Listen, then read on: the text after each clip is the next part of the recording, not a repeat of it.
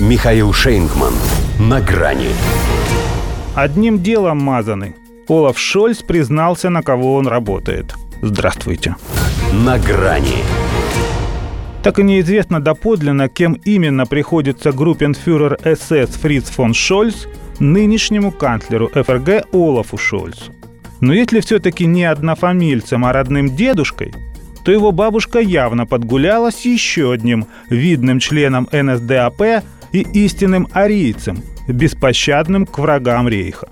Уж очень их внучок манерой поведения напоминает генерала Карла Вольфа.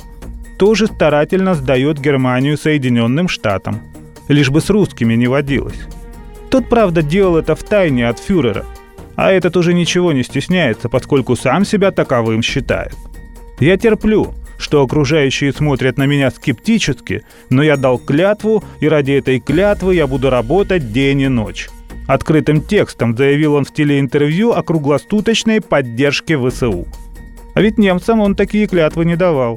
По крайней мере, когда избирался. Укронацистам вроде тоже.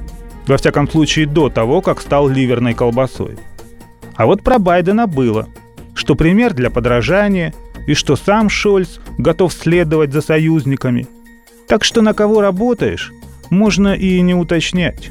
Тем более, что он как-то роженится, что кричит «мамочка» на родном языке, даже обращаясь к собственной нации «нет-нет», да и переходит на английский.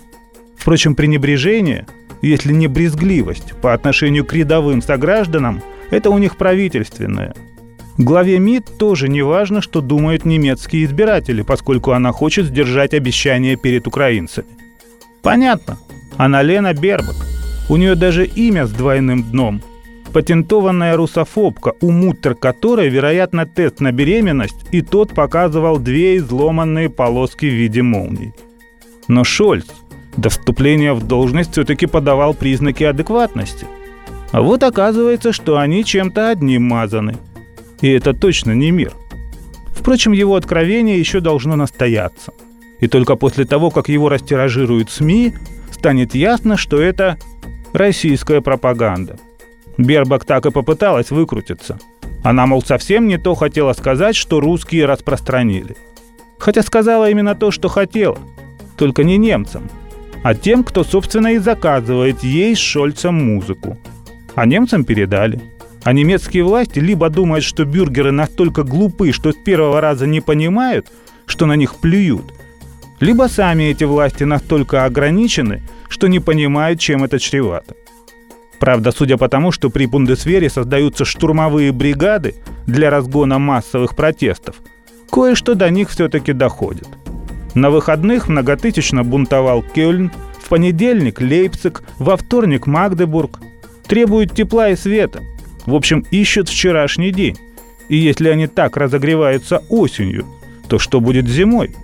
По доброй воле в Берлине не собираются ни запускать «Северный поток-2», ни способствовать ремонту последней турбины «Северного потока-1». Значит, немцам придется идти на Берлин. Ну или ждать, когда это опять сделаем мы. До свидания. На грани с Михаилом Шейнгманом.